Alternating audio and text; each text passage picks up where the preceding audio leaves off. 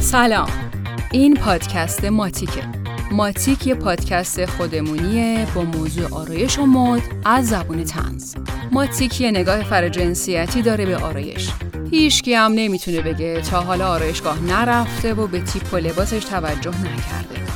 ما تو ماتیک معتقدیم که همه آزادن و هر کس هر جور دوست داره می‌تونه آرایش کنه و بپوشه و راحت باشه. خلاصه که ما به همه عقاید احترام می‌ذاریم. پس این پادکست متعلق به همه است. مخصوصا شما خوشگل و خوش تیپی که داری این پادکست رو گوش می‌کنیم. پس ماتیکو بزن به گوش تو برو که بریم. این اپیزود ماتیک معشوقه شاه شهید. قسمت اول. سلام از ماتیک همراه با یه اپیزود خوش رنگ دیگه.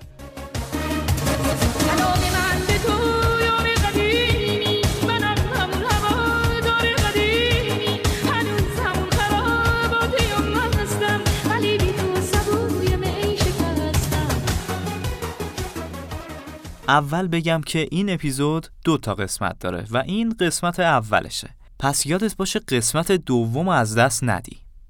داشتن بدنی فربه و چاق، که پشت لب، ابروهای کمونی و پرپشت و به هم پیوسته از ویژگی های مشترک عکسای زیبارویان دوره که می‌خوام ازش براتون بگم.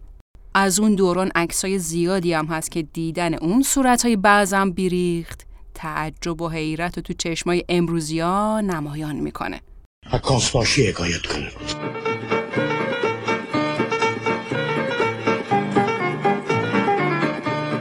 مطمئنم تا الان فهمیدی راجع به کدوم دوره می‌خوام حرف بزنم. آفرین دقیقا درسته. دوره قاجار. راستی که اخوان لومیر در اون اتاق تاریک با ما چی کردن؟ قبله عالم این کات یعنی حرف نزن خفش حقیقت اینه که تا همین 80 سال پیش داشتن این ویژگی ها یا مثلا داشتن یه شکم گنده و بزرگ و برآمده واسه مردا اونا رو تو زمره زیبارویان جا می‌داد. جالب اینه که مدت زمان زیادی از تغییر این معیار جذابیت نمیگذره. احتمالا هر کسی عکسی از اون زمان داشته چند سال بعدش همه رو پاره کرده. مدارک و شواهد نشون میده که زیبایی شناسی تو دوره قاجار با دوره های قبل از خودش تفاوتهایی داره. تو دوره ناصر شاه خط پشت لب زنان نشونه محبوبی از زیبایی زنانه بود. اینجوری که زنها اگه خط پشت لب نداشتن موقع آرایش واسه خودشون اون خطه رو نقاشی می‌کردن.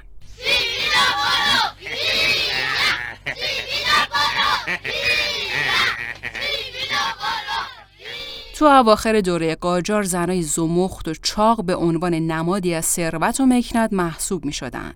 همچنین علاوه بر چاقی داشتن ابروهای پیوندی هم واسه زنها مهم بود. ناصر الدین شاه شاه قاجار علاقه خاصی به عکاسی داشت و زنایی رو واسه عکاسی انتخاب می‌کرد که چاق بودن. ابروهای کشیده داشتن، تازه سیبیل هم داشتن. یه جورایی داف از نظر ناصر الدین شاه همچین ویژگی هایی رو داشت.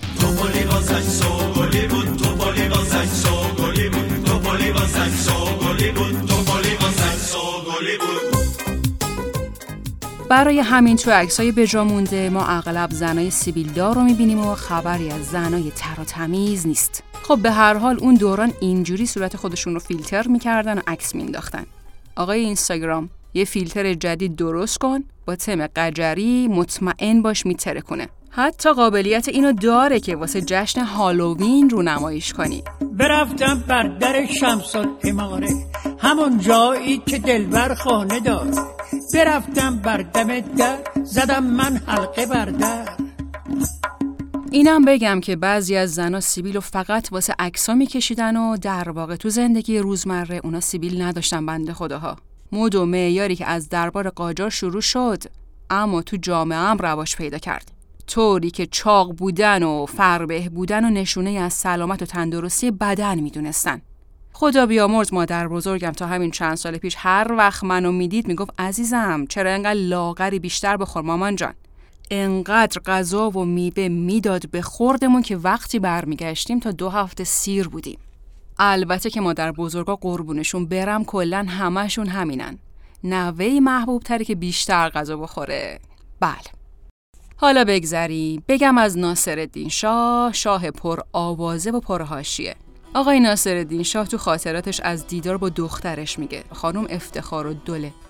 می نویسه که افتخار و دوله را دیدم. ماشالله شاهزاده جوان و چاق و خوب است. جریان خاله سوسکه است که میگه قربون دست و بلوریت برم من. البته با توجه به معیارای زیبای اون روزا بنده خدا راست گفته. زن خوبه خوشگل باشه.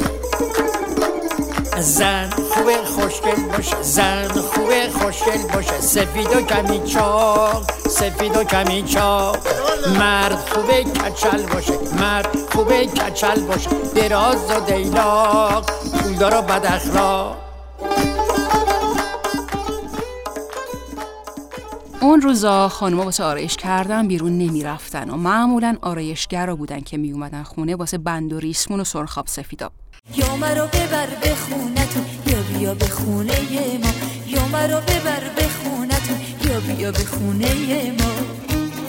معروفترین بند اندازان ملا باجی و گل فاطمه بودن که به دربار ناصرالدین شاه هم رفت آمد داشتن. ملا باجی بند مینداخت گل فاطمه وکس می‌کرد. ولی چه وکسی با سقز و گلاب. حتی فکرش هم درد داره. بزنم به تخته بزنم به تخته رنگ رود شده. بزنم به تخته بزنم به تخته صورت ما شده.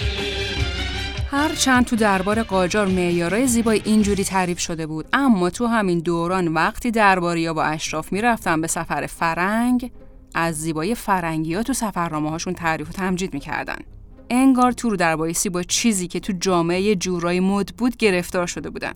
بالاخره تاج و سلطنه یکی از دخترای ناصر شاه اولین کسی بود که جیگر به خرج داد و سیبیلا رو زد.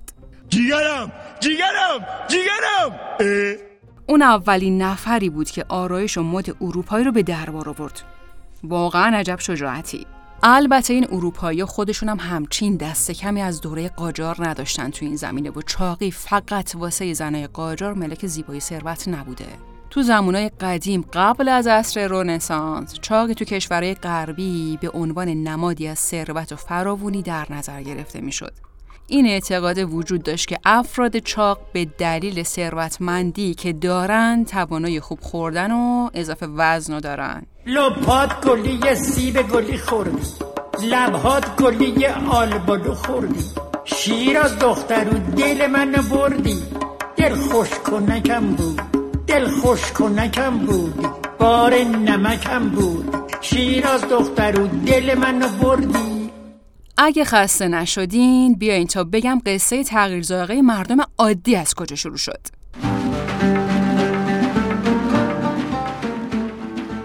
باید بگم که همه چی زیر سر کارت پستاله فرنگی بود. مسافرای فرنگ یادگاری زیادی با خودشون به ایران می آوردن. از جمله این یادگاری کارت پستالایی بود که روی اونا آدما با تیپ و ظاهری متفاوت به چشم میخوردن. کم کم استفاده از این کارت پستالا بین عموم مردمم رواج پیدا کرد. جوری شد که تو روزنامه ها مغازه های لالزار مثل مغازه نوبهار و مغازه گلستان آگهی هایی واسه فروش کارت پستال با قیمت پایین می زدن. خلاصه که عکس و تصویر بود که اولین بار آشنای تهرانی ها با مد غرب و رقم زد و مردم عاشق لاغری و مد اروپایی کرد. فرنگی که میگن تو هستی نازک نارنجی که میگن تو هستی. فرنگی که میگن تو هستی همزمان روزنامه هایی مثل عالم نسبان و شکوفه و غیره و اینا عکسای از آخرین مد روز چاپ می‌کردن. علاوه بر اونا مغازه ها با خیاط خونه های لالزار جایی بودن که مردم می‌تونستن تو اونا جدیدترین جورنال های مد اروپا رو خریداری کنن و با توجه به اونا ظاهر و لباس خودشون رو انتخاب کنن. این وسط نقش نشریه ها هم تو این تغییر سلیقه زیاد بود. نشریه عالم نسفان تو هر شماره مقاله ای داشت به اسم طرز لباس. نشریه جهان زنانم یه مقاله ای داشت به اسم مدهای تازه. حالا تو این مجله ها که اون روزا حکم سوشال مدیا داشتن و در حد اینستاگرام و فیسبوک تأثیر گذار بودن چی می‌گفتن؟ همون جوری که احتمالا از اسمشون فهمیدین می اومدن مثلا لباس مناسب واسه هر فصل سال رو معرفی می‌کردن یا جدیدترین مدای اروپایی آمریکایی رو بررسی می‌کردن یا می اومدن آخرین مدل پارچه های موجود تو بازار رو بهش می پرداختن. تو همون سالا یه آقای دکتر باهوشی به اسم آقای دکتر آقانیا اومد چیکار کرد؟ اولین آگهی ها رو در مورد لاغری تو مطبوعات به چاپ رسوند که سعیش بر این بود که لاغری رو به جای چاقی معیار قشنگی معرفی کنه. مدیونی فکر کنی انگیزه مالی داشته فقط و فقط واسه سلامتی مردم بوده آقای دکتر نور به قبرت بباره. البته اون موقع لاغری هنوزم خیلی طرفدار نداشت و حتی بعد از سقوط قاجار زنای چاق بیشتر مورد پسند بودن و دخترای لاغر شانس کمتری واسه ازدواج داشتن. البته این داستان در مورد ناصرالدین شاه صدق نمی‌کنه. با هیچ کس دوست معمولی نبود و همه رو می‌گرفت.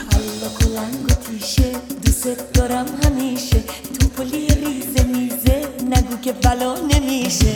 دل منو بردی والا چاقاله تردی والا. زلفاتو شونه کردی همه رو دیوونه کردی. سنگو زدم به تیشه بعدنا با ظهور یه مانکن لاغر فرانسوی به اسم تویگی تب لاغر شدن بالا گرفت و بعد از اون اصلا چاق شدن دیگه هیچ وقت مد نشد.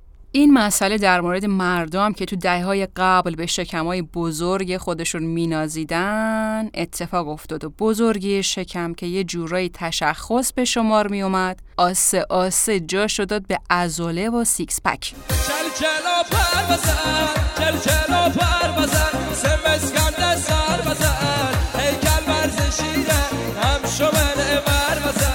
اپیزود اول ماتیک معشوقه شاه شهید تموم شد. منتظر قسمت دوم این اپیزود باش. تا اون موقع مراقب زیبایی های خودتم باش. خدا نگهدار. شنونده اپیزود اول ماتیک معشوقه شاه شهید از پادکست ماتیک بودید. امیدواریم که لذت برده باشید. خوبه که برای بچه های ماتیک هم بشناسید.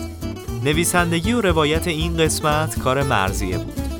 کار تنظیم و موسیقی و میکس و edit صدا رو آرش انجام میده. social media رو رامین انجام میده و پشتیبان سایت هم پوریاست همچنین تشکر می‌کنیم از سحر و رویا و مهدی. هیچکی خوشش نمیاد ماتیکش رو با دیگرون به اشتراک بذاره. شما پادکست ماتیک رو با دیگرون به اشتراک بذار. ما خوشمون میاد. اگرم اولین بار ما رو میشنوی subscribe کن. اگر تمایل به اسپانسر شدن برای پادکست ما رو دارید به سایت www.matic.tv مراجعه کنید.